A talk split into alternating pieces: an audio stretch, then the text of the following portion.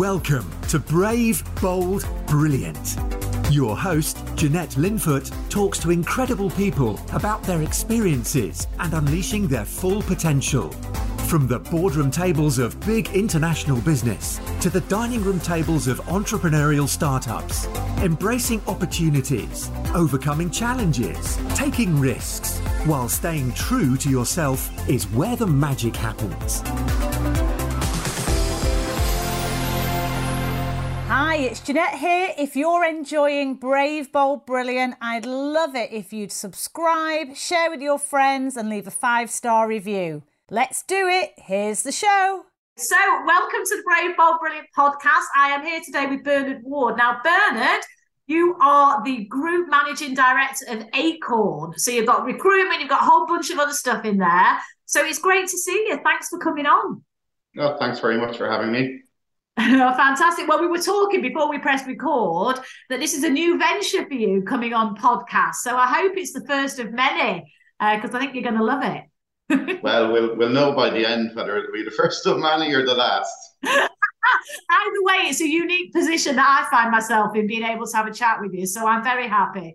But listen, Bernard, I know you've got a lot going on in your world. So do you want to just do a bit of an intro in terms of, you know, what you're all about, how you've ended up being MD of Acorn, and then we're just going to have a nice old chat about all things business, recruitment, highs, lows, all the rest of it. So, yeah, kick us off, Bernard. Okay, well, I am from Ireland, obviously, as you can tell from my accent. My family were in the shoe trade, so we had shoe shops in Ireland.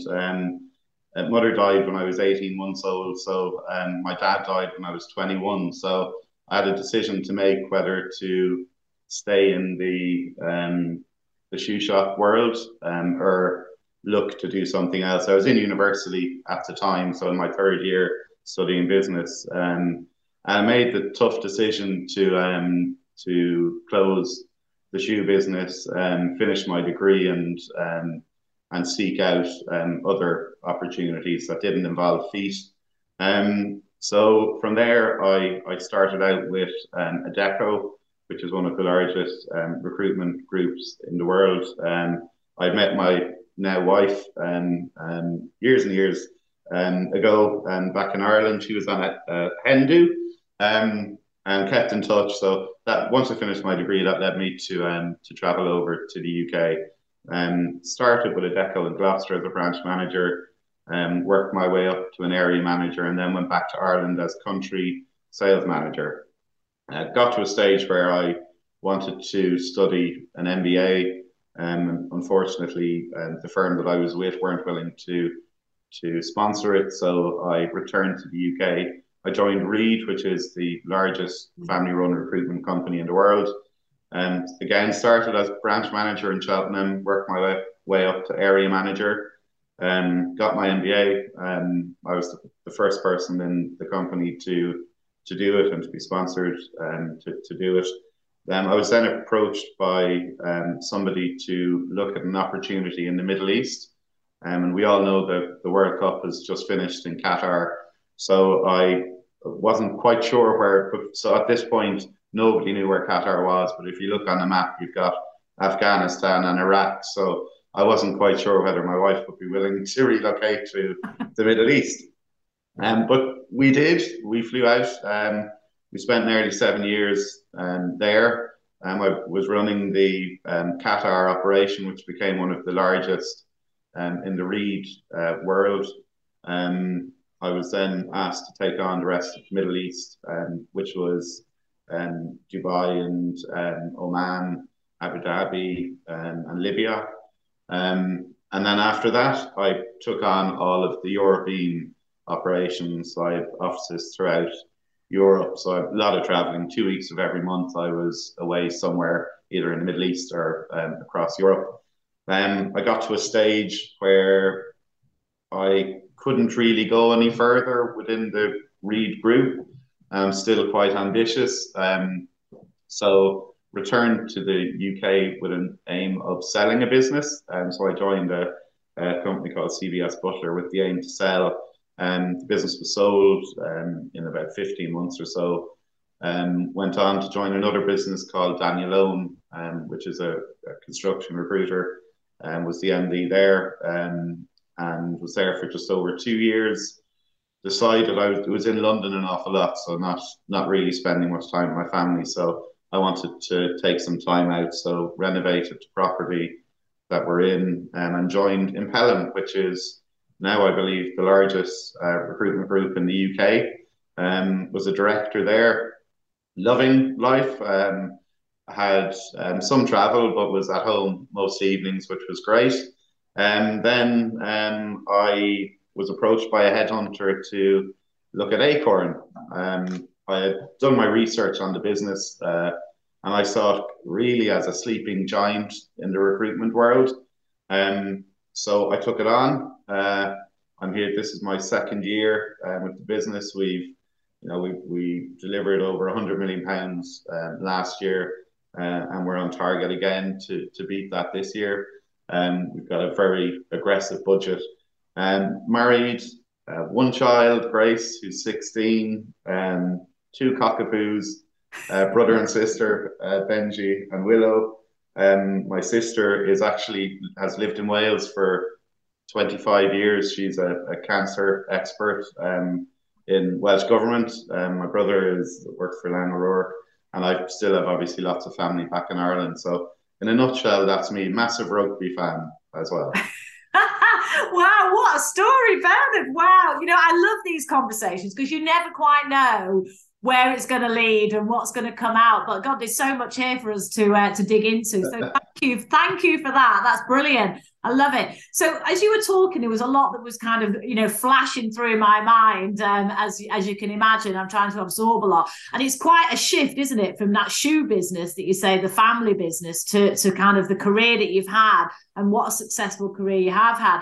So it must have been really difficult. I'm just going to kind of go back a little bit, and then we'll kind of bring it to present day. So at the age of 21, that's a hell of a decision to have to make. You know, do you go to university? Do you close a family business? How did you go about even making that decision, Bernard? I mean, at that age, it's quite a lot to have on your shoulders at a young age, isn't it? Yeah, I guess, you know, you know, I think everybody knows what their heart tells them to do and what their head tells them to do. My heart was telling me to stick with the business and the people in the business. My head was pointing me in a different direction, which was, I want to go out to the world and achieve something under my own steam, rather than rely on something that was brought up by my father and grandfather, etc. And so I made the decision to go out by myself. Yeah, it must have been a hell of a decision, but like you say, look where the road has led. You know, so interesting. I'm still in touch with some of the employees. You know, there was a guy, Paul Curley, who worked in the shop for 30 years. Wow. And I'm still in touch with him now. So, you know, I think whilst it was a terribly tough decision, I think it was the right decision. Yeah, you make a really good point, actually, because, you know, when you close something or exit something or move from one role to another role or change organizations, you know, I think it's as important how you leave as it is how you arrive. And to leave that door open and those relationships, you know, I mean, that's a fantastic, you know, story there, that you're still in touch with, you know, with people from even back then. And so you obviously did it in the best way you could, given the difficult circumstances, you know, at the time. Yeah, I think so. I think that you're right. How you leave something, your legacy is what people judge you on, really. And I think if you're genuine and, you know, you're considered about whatever decision you're making, people can't put that down. Yeah. And the world of recruitment, Bernard, so, I mean, you've been in it for, what, how many years now? 20 years? Plus? 26 years. Wow, long time. About the same time as I've been in the travel industry. So I was 27 years in the travel industry. So, you know, it's sometimes like that, isn't it? There are certain industries or certain sectors that just kind of get you. you know, and you just build this passion and this love for the industry, and you clearly have done that. Otherwise, you wouldn't have stayed in it for so long. But what are the big changes then, Bernard, that you've seen over the years from when you? I mean, obviously you've changed organisations. I appreciate that, but just sort of more in general in terms of the world of recruitment. What are the big shifts that you've seen in terms of the industry? Well, I can remember when I first started, the business development was literally a phone book. So you're given a phone book and you get the numbers out and you push the dials in on the telephone, or the old style telephones, and you speak to people. Whereas now, it's, you know, you're talking about artificial intelligence, smart bots, you know, all of the social media platforms that you can utilize to engage with candidates. So I think it's come along a hell of a road over the last 25, 26 years. Yeah. And, you know, you mentioned that 100 million that you did last year. I mean, that's a big number. This is a large organisation. That's turnover, is it, Bernard? Yeah. Be nice if it was EBITDA, wouldn't it? Our EBIT was still over $3.5 million. So fantastic, yeah. It's, yeah. You know, it's quite healthy in terms of our industry. Yeah, no, and I think that's fantastic. But, you know, all credit to you, 100 million. What sort of, how many candidates would you place in a typical year then? If you took sort of last year roughly out of that 100 million, how many candidates? Oh, God. Wow. Jesus, you're over 2,000 wow. Temporary candidates, and maybe 1,000, if not more, permanent candidates. So that's amazing. We secured some really large national contracts that I suppose on by right we shouldn't have won them because they're so big, but we did, based on the solutions that we offered. So, you know, some of the bigger players like Randstad, Manpower, Adecco would work with this one massive client globally, but because of what we've done, we've now secured them as a global client. Yeah, no, that's fantastic. And the type of roles, what's the sweet spot for you in terms of the candidates that you're placing? Is it sort of, you know, more junior roles? Is it mid management, senior management? Where do you kind of sit in terms of? Well, we've just launched a rebrand, so we've got two unique businesses. The first one is Acorn by Synergy, so we're part of the Synergy group. Synergy turnover 2.5 billion. Euros per annum. That's the fourth largest recruitment group in Europe. And we've got SNU specialists. So that's the white collar technology, IT platforms, finance, human resources, procurement. So you've got two unique businesses, one which is that generalist manufacturing, industrial, etc., driving recruitment arm. And then you've got the specialist recruitment arm, which is SNU. Okay, and do you do C-suite stuff as well, Bernard? So sort of we do, yeah. So we've been retained by a number of Football Association of Wales, as an example. We're doing a number of retained roles with them. Fantastic, and you know, listen, I mean, it's good because, you know, for anyone that's listening, and you know, if you're needing to get talent into your business. A great way to do that is to work with a professional, an expert that lives and breathes this stuff every day, like you and your team do. So it's great for people to be aware of, you know, the kind of what you can offer in that context. Because there are a lot of recruitment companies out there, as you know, as you and I know. But to actually have the credentials, the client book that you have, the volume and the scale that you've got, you know, that really does. You know, just showcase your credentials really, and just how important you are in the market, and on those angles. Well, as a business, we've been going 30 years, so you get to trust something where there's longevity and continuity. So I think we've built that trust up over the 30 years. Yeah, no, absolutely. And so, you know, when you got approached by a headhunter being headhunted is quite an interesting concept. You're kind of marking the headhunter on their approach to headhunting a headhunter. But when the Acorn opportunity came up, then Was that, obviously that was an opportunity you thought, wow, you know, I think you said it was a bit of a sleeping giant, or however you described it, an untapped gem. So what was it about you, the role, that you really thought, yes, actually this could be for me? Because you obviously had an amazing career before that. So yeah, what was this role? The geographies that we exist in are fantastic. So the southwest for me is on my doorstep. We've got a number of operations in the north, and obviously Wales is where we've originated from. So that leaves catchment areas that I'm very familiar with: southeast London, Midlands, West Midlands, to attack, really, to yeah, develop. And so there, I feel there's a lot of unfinished business for Acorn. And we're now on a journey to try and maybe not finish the job, but get close to it anyway. So we're also looking at acquiring other recruitment businesses. So organically, we've opened offices in the West Midlands, in Worcester. We've opened an office in Gloucester, and that's all in the last 7 months or so. Nice. So we're organically trying to grow. Organically, we are growing, but we are also looking at a number of acquisition opportunities that can open up different geographies and potentially different verticals. So life sciences, as an example, is a huge market that we presently don't do enough in.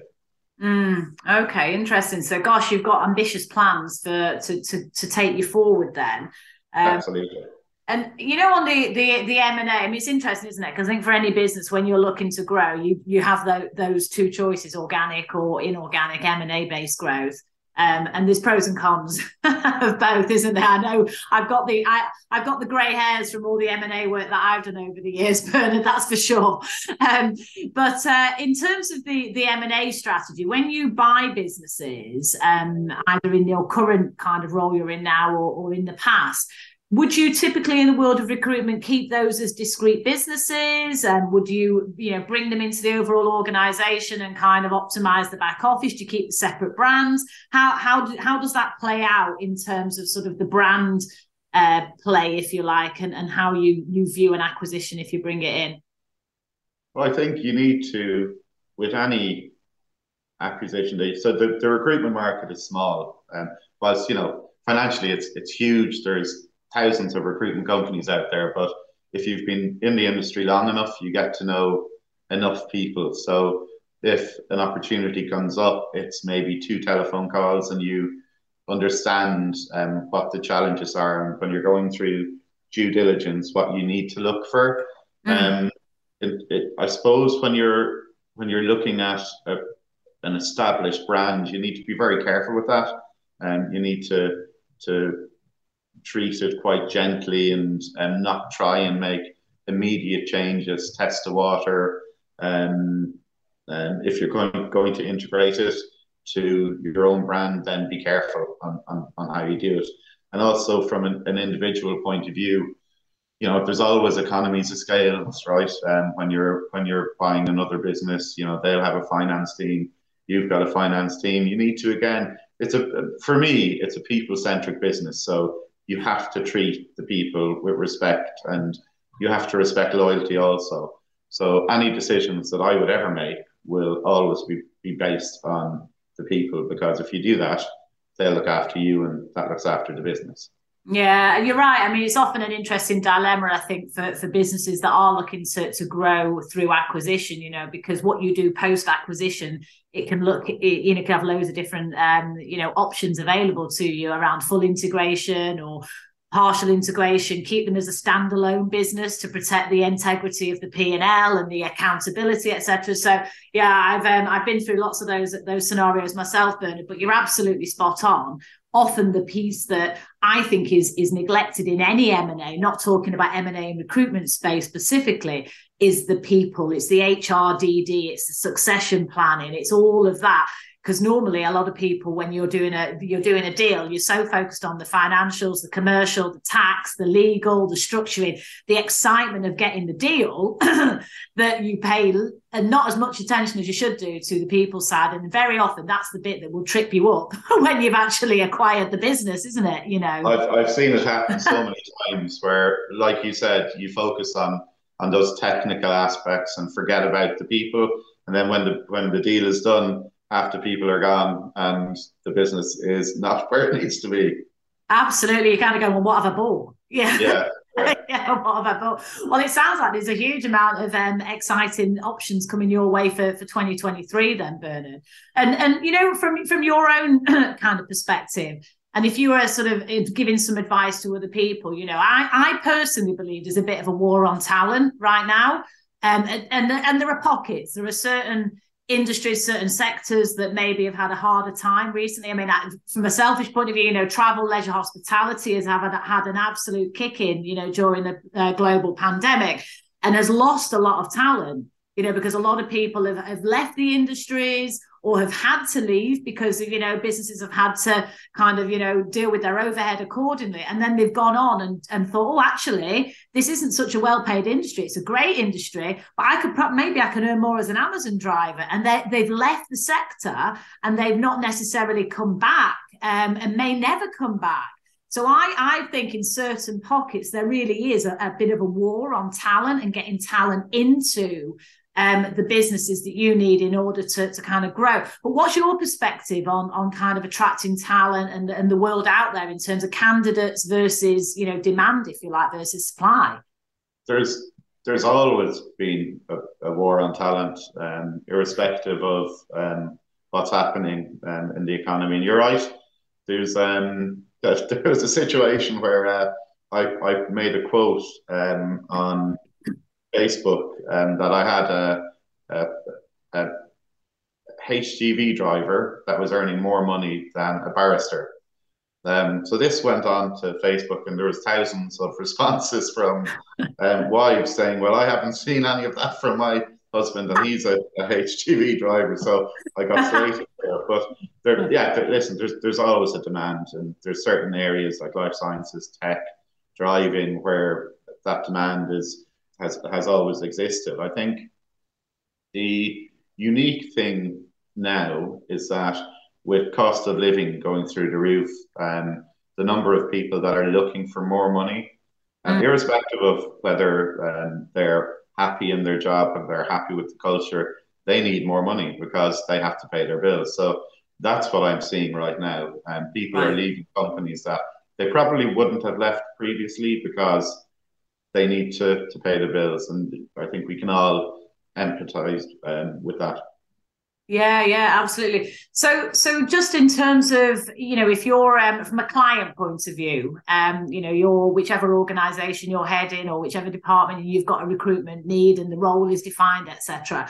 What are some of the pieces of advice you would give to a client, to a company that's trying to, you know, get the right talent in the organization and attract those people into them? What are the things that they should consider to make sure that they're in the best place possible to actually, you know, because it is a one-way street, you know, it's not just you recruiting and you doing all the choosing, it's very much the candidate choosing as well.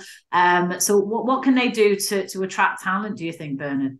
I think beyond the financial benefits, there are a number of other benefits that firms need to be looking at, and I would say the most prevalent that has come out over the last 18 months is hybrid working. As a business, I could never have imagined that I would have 3 days in the office and 2 days working from home, but that's what we've done. Our profits have soared whilst that has happened, so that's a key. I think diversity and inclusion is something that every firm should really take seriously. We've got a diversity and inclusion team that meet on a monthly basis to discuss different challenges and issues. I think having a much greener environment is also very important, especially for those younger people coming into the business. Flexibility, opportunity to move into different roles as well. So there's so many different things. We've introduced, as an example, something that I call a you day. So if somebody's having a bad day for whatever reason, they can call into their manager and just say, listen, I'm having a mental health day. Is that all right? And you say yes. So yeah, lots and lots of things. Yeah, I mean, you're right, aren't you? It's not, I mean, the money, the package, the core package clearly needs to be compelling enough to actually be able to reward people accordingly. Yeah, that's a given. But there is more, isn't there? There's a lot more that organisations can do. And sometimes it's not to say that those things will allow you to pay less, but I think it can often be the decision that tips that, you know, a candidate over the edge of saying, yeah, actually this is a culture I want to be part of. This is a business that you know, aligns with what is important to me. I think being authentic as well, as that, you know, a business can badge whatever they want to badge, but unless they live those values and live that culture from the top down, people will see through it immediately. And I think that's something I'm really proud of here, that, you know, we are authentic. We do genuinely care about the people that work in the business, and we look after them.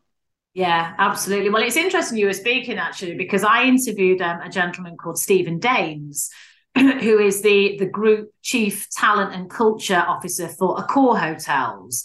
So Accor are massive. I mean, they're the largest hospitality company in Europe. They're the sixth largest in the world. You know, they've got something like 900,000 rooms. You know, they're just massive, huge organisation. But he's obviously, you know, heading all of the people. I had a laugh with him about his title. I said, so Chief Talent and Culture Officer then, Stephen, does that mean that you're HR director? Chief HR? And he went, yeah, it is really, but, you know, we got these fancy titles now. But what he was talking about, interesting with Accor, was that, of course, you want to attract talent into your organisation. And ideally, you want people that are going to have a long career with you, a long and lasting career with you. Of course, you know, that's important. But they're taking a bit more of a flexible approach to say, you know what, actually, given the nature of their business, which is quite seasonal, you know, you've got a lot of F&B, you've got the restaurants, the bars, you know, you've got different sort of dynamics going on. He was saying they'd be much more flexible around saying, you know what, if you only want to work with us for 6 months before you go traveling, before you finish university, that's okay. Have a great experience with us for 6 months, you know, sort of, I suppose, taking a more flexible approach to try and open themselves up to a broader talent pool. And I think, you know, a big, large corp like that is quite refreshing to hear as he was talking. And I think McDonald's do this very well as well. You know, you're probably not going to have a full career of 20 years at McDonald's. You may do if you go into management, but if you're on the chip fryer, you know, you just want to have a great experience for the time that you're there that fulfills what your requirements are. And so I don't know if you've got a perspective around that approach to hiring, and it's not always about a permanent role that someone's going to be there for a lifetime with you, you know? Yeah, I think that, you know, we know that we're, you know, sometimes we can be used as a stepping stone to get into HR or training and development. But I think the experience, it's interesting what you said about McDonald's. When they started out, the model that they have is something I firmly believe in. So your onboarding is absolutely key. So whatever you've told people previously, they know exactly what's going to happen. And your training and development from the moment they start, you need to ensure that you give them the tools and the know-how to actually get on and do the job. And number three, a mentor. So once you've done your training and development, ensure that they have somebody that they can call, tap on the shoulder, and request help if needs be.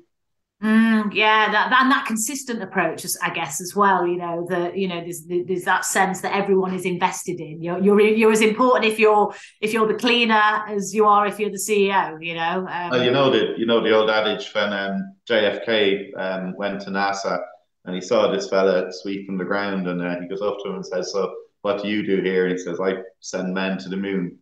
Yeah, it's true.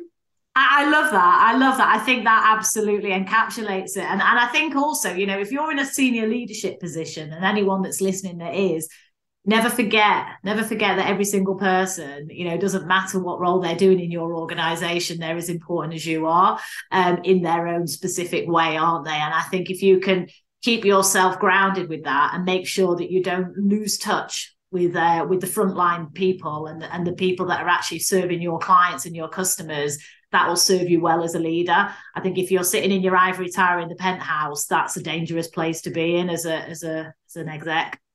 Well, we've just had our Christmas party, and everybody who has any link to the company, from our taxi drivers to the cleaners who look after the building, were there. And that's how it should be. Everybody plays a part. And if you look after, and again, it comes back to being authentic, isn't it? If you look after people, they look after you. Yeah, definitely. And I love what you were saying about having a you day as well. I think that's really empowering for people to say, listen, I've got some stuff going on here, or I'm not feeling great today. And it's not all about, I've got a cold. It's just, I need some time. And I think that's refreshing. It's progressive. And obviously it's impacting your results in a positive way as well. So yeah. Well, it's helped with our attrition. It's helped with our sickness days. So it's just looking after people, right? Yeah, fantastic. And Bernard, on the other side of the table, obviously you've got the candidate, right? You've got the person that's looking to secure a role or maybe move roles from where they are now. What advice do you give to candidates that are sort of applying for roles, being interviewed, etc. In today's world of recruitment? I think the key from a candidate to a recruiter is to build a relationship, to remove the transactional element. If you just have a transaction, once it's done, it's done, and you're nearly forgotten about, which is wrong. So build a relationship, and then you can have a relationship with that recruiter for as long as you need. So if for whatever reason one job doesn't work out, you go back to that recruiter, and they'll remember you, and they'll look after you and source something else. Yeah, that is really good advice. I mean, I know from my own perspective, even where I've been approached for roles in the past, maybe it's from the likes of Spencer Stuart, Egon Zehnder, Shrek companies, typically the those sort of C-suite kind of roles. But people do move around as well in the industry, don't they? And you never know where that person's going to land. So I think networking and creating those meaningful relationships is really, really smart advice from you, Bernard, because it's often something that I think people neglect. And it drives me crazy. How often do I haven't heard from someone for bloody years, and as soon as they want something, they pick up the phone or they go, oh, hi, I'm like your new best friend. No, actually, you should nurture relationships on an ongoing basis, shouldn't you? Even if it's just a quick check-in every few months or every year or whatever it might be. And that is meaningful. It's not just when you need something, I've got my hand out, come and please give me it.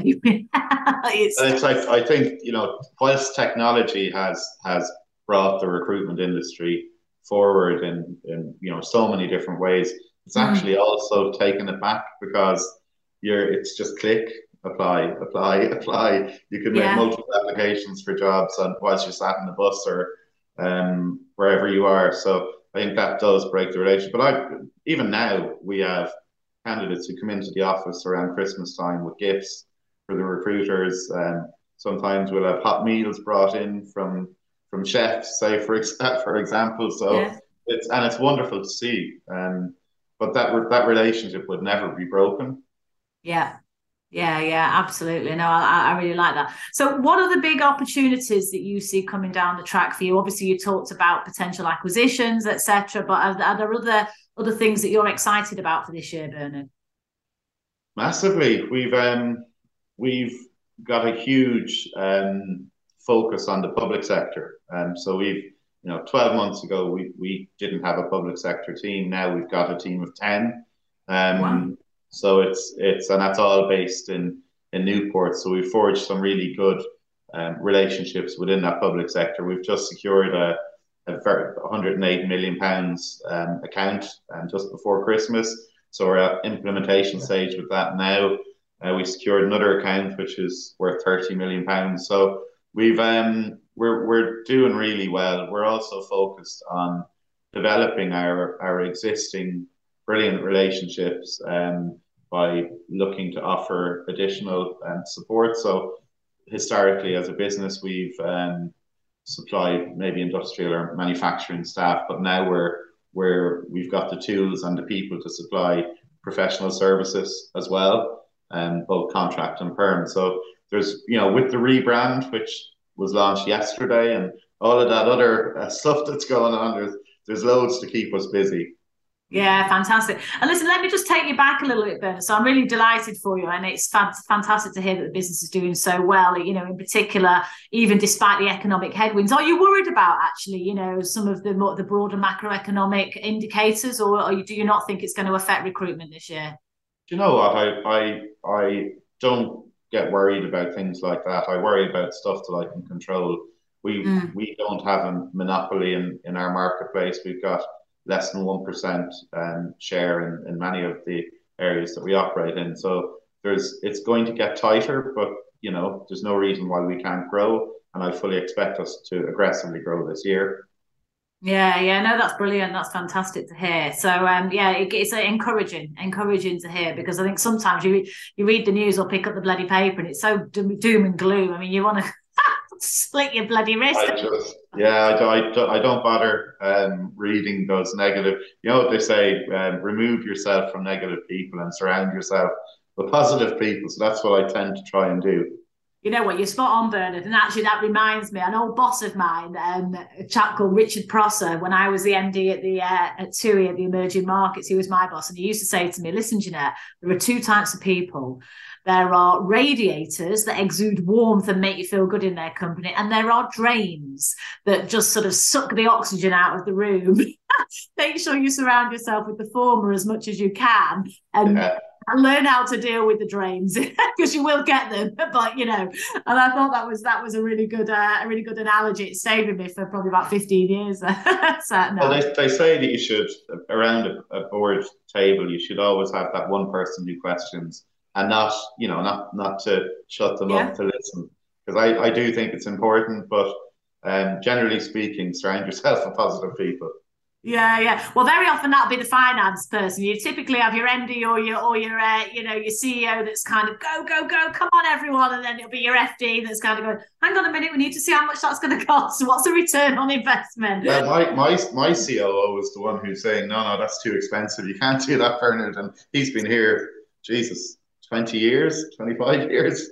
Amazing. Well, that's great. I mean, it shows, doesn't it? You know, for you yourself, let's talk about building high-performing teams, actually, because, of course, you've got your own team and you're the partner to lots of organisations. You're an extension of their own teams, aren't you, often? So what for you, what's important when you're looking at high performance? What are the characteristics and things you want to pay attention to, do you think? Well, something that we are in a high-performing industry. You have to hit the ground running. You know, it's a sales role in effect. So what I've noticed over the last 18 months or so is that there hadn't been any signs to our hiring. So we've introduced psychometric testing. So what we've actually done, we've picked a number of high performers in each individual department. We've had them do the test. So now anytime anybody applies for a role in whatever department it might be, they complete the psychometric test and we benchmark. Right. So those who are less than 75%, we have to make a real conscious decision as to whether or not they're right for us. And there'll be a discussion where previously there would never have been a discussion. If the CV looked good and they interviewed well, you hire them. Whereas now we're trying to bring a little bit more science to the role, and once they're started, like I said, about the onboarding, the training and development, the buddy system, all of those things need to be in place, and there needs to be a very strict. We have like a 13-week induction period where people go through a number of different factors, and that assists them with achieving high performance. Yeah, no, brilliant. I mean, and again, for anyone listening or watching this, you know, watching this on YouTube or wherever you're kind of listening to this, some great advice there around measurements and what does good look like, what does high performance look like, how do the team dynamics work together? Because at the end of the day, you know, sometimes you hear about people talking about team and actually it's a collection of individuals. You're not winning together. And it is different, isn't it, when you put that lens across a high performance. And, you know, I think we can learn a huge amount from sport, actually, you know, high performance in sport applied to high performance in business. And I know you're a big rugby man, as we were talking about earlier, and you're actually working with the Ospreys, aren't you? And we've got a common friend, Mike Ruddock, as well. So do you want to talk a little about that particular assignment that you've got there, but also your thoughts around high performance in sport and high performance in business, because I think it's an interesting topic. So the relationship that we forged with the Ospreys is obviously through Mr. Ruddock, whose son Reece plays for Leinster, my side. So we have entered into the relationship on the basis that we wanted to support those players who, for whatever reason, if they get injured or if they decide it's not for them, we want to support them, help them develop their CVs, help them with interviewing techniques, and help them ultimately find a career outside of the recruitment industry. I think from a high performance point of view, when you look at sports people, it's all about mindset. And it's that resilience. You get hit, you get back up again, get hit, you get back up again, and you keep trying. And I think in the business world, and in particular in the recruitment world, you're going to get knocked over more often than not, but you have to get back up again and keep moving forward. So I think that's probably the most important characteristic from a sports person to somebody in the recruitment sector. Yeah, fantastic. I love that. And I mean, the other one that always stands out for me, Bernard, as well, is around incremental gains. You know, often, you know, that gold medal is like, it's the minutest of a split second that you get the difference between gold and silver. And I think sometimes in business, we forget that actually sometimes 1% better, 1% better, 1% better, whatever that might be, it all accumulates and can really make a massive difference. And sometimes we can forget that, can't we, around marginal gains and the impact of that. Absolutely. Yeah, fantastic. Well, I'm really delighted that you've got that, you know, you've got that kind of a partnership with the Ospreys. And I know that's going to really help a lot of people. And also it's a great, and well, you're interested in rugby as well. So that's a nice one to have personally, isn't it? We'll have to go to an Ospreys game together, Bernard. That's what we need. Absolutely. Absolutely.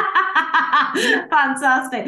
So listen, I could talk to you all day, but I just got a couple of other areas before I ask you a few closing questions, if I may. You obviously spent a lot of time in the Middle East when you were at Reed, and you know, you had a big regional role there, and you've talked a little bit around, you know, the different cultures, cultural diversity that you've personally been responsible for. But I think there's some really big lessons around, you know, how you apply, but even within a UK-centric business, actually, there are different cultures between the North, the South, Ireland, Scotland, Wales, you know. So, you know, that experience that you had in the Middle East in terms of cultures and dealing with different cultures, what were the big lessons for you personally, do you think, that has helped you in your career? I think that, you know, when prior to the World Cup, there was a lot of, and even during the World Cup, there was a lot of negative news stories about Qatar and the rules and regulations, etc. But for me, the learn that I've had whilst I was there is to just respect their culture. You know, it's not like they're coming to the UK or Ireland or wherever and telling us how to live. We're going to their country, so respect their culture is the most important. It goes wherever you are in the world. You should always just respect whatever culture that you're coexisting in. Yeah, I agree. And actually paying attention to those things, you know, sometimes I used to do, you know, cultural training with my teams. If I had anyone coming from my, you know, UK business and was going to be working in China or in Russia or in India, everyone had cultural training, because you need to understand, in particular in Asia, you know, loss of face and, you know, the sort of the more hierarchical approach, etc. And I think you need to support your teams to understand that as well, don't you? And that respect piece is you're right, absolutely spot on. But I think it helps you with your emotional intelligence when you've worked in different cultures and with different sort of environments like that. I think your radar is much stronger in terms of emotional IQ.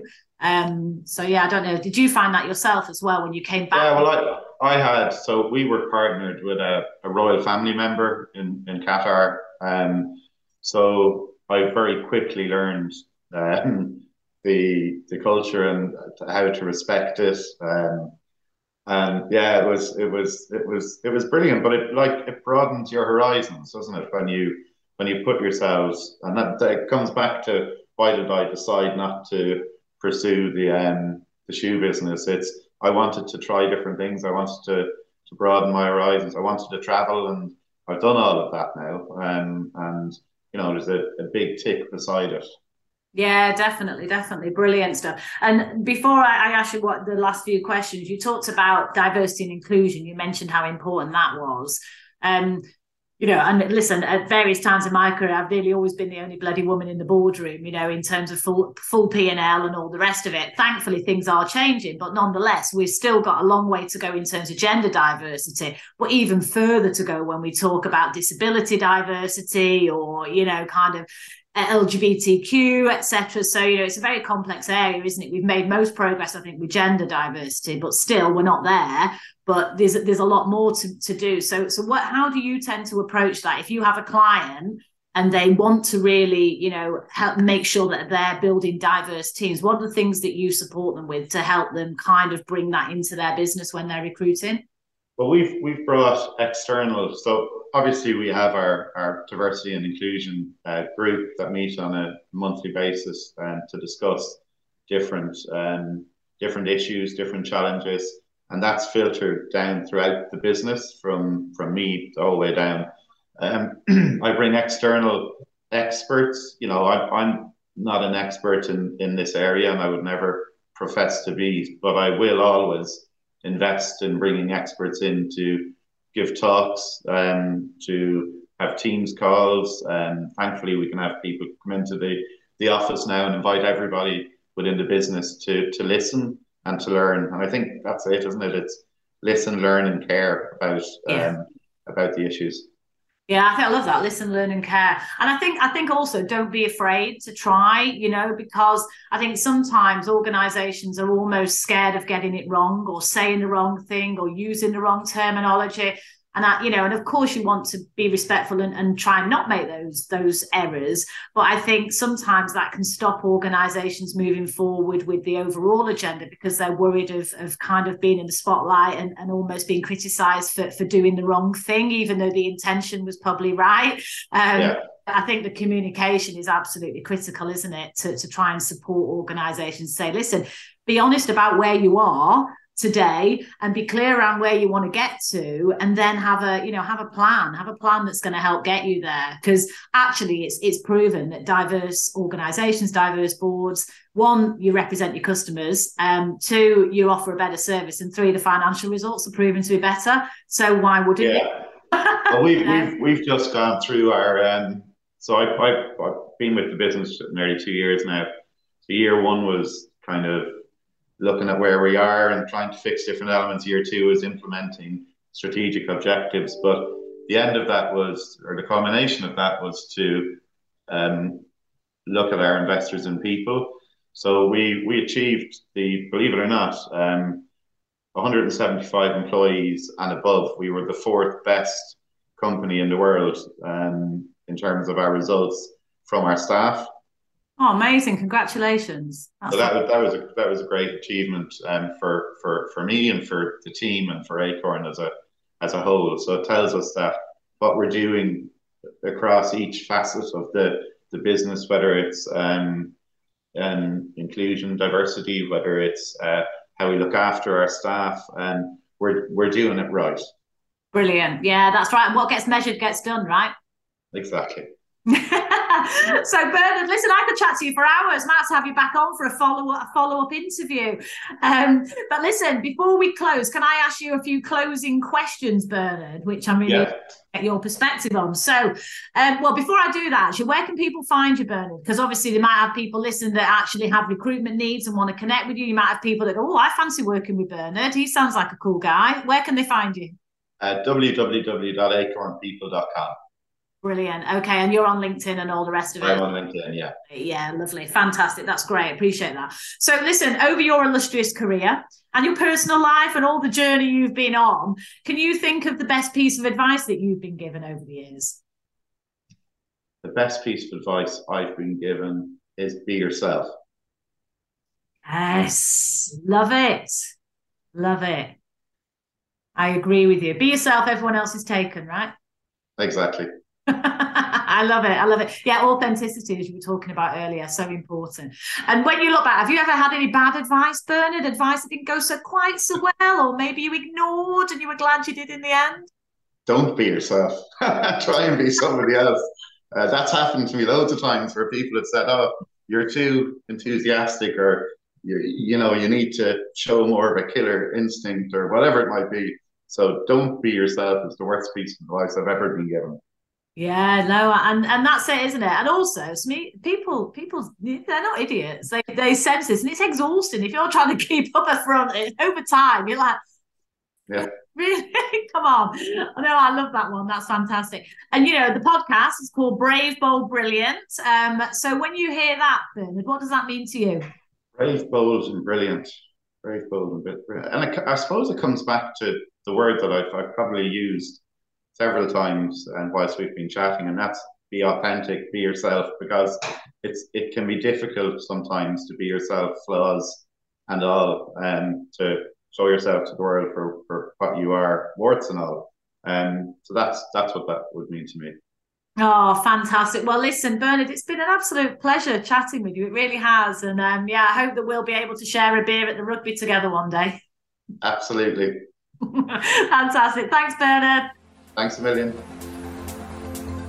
I really hope you've enjoyed Brave, Bold, Brilliant. Don't forget to subscribe and share with all your friends. And if you've enjoyed listening, I'd love it if you'd leave me a 5-star review.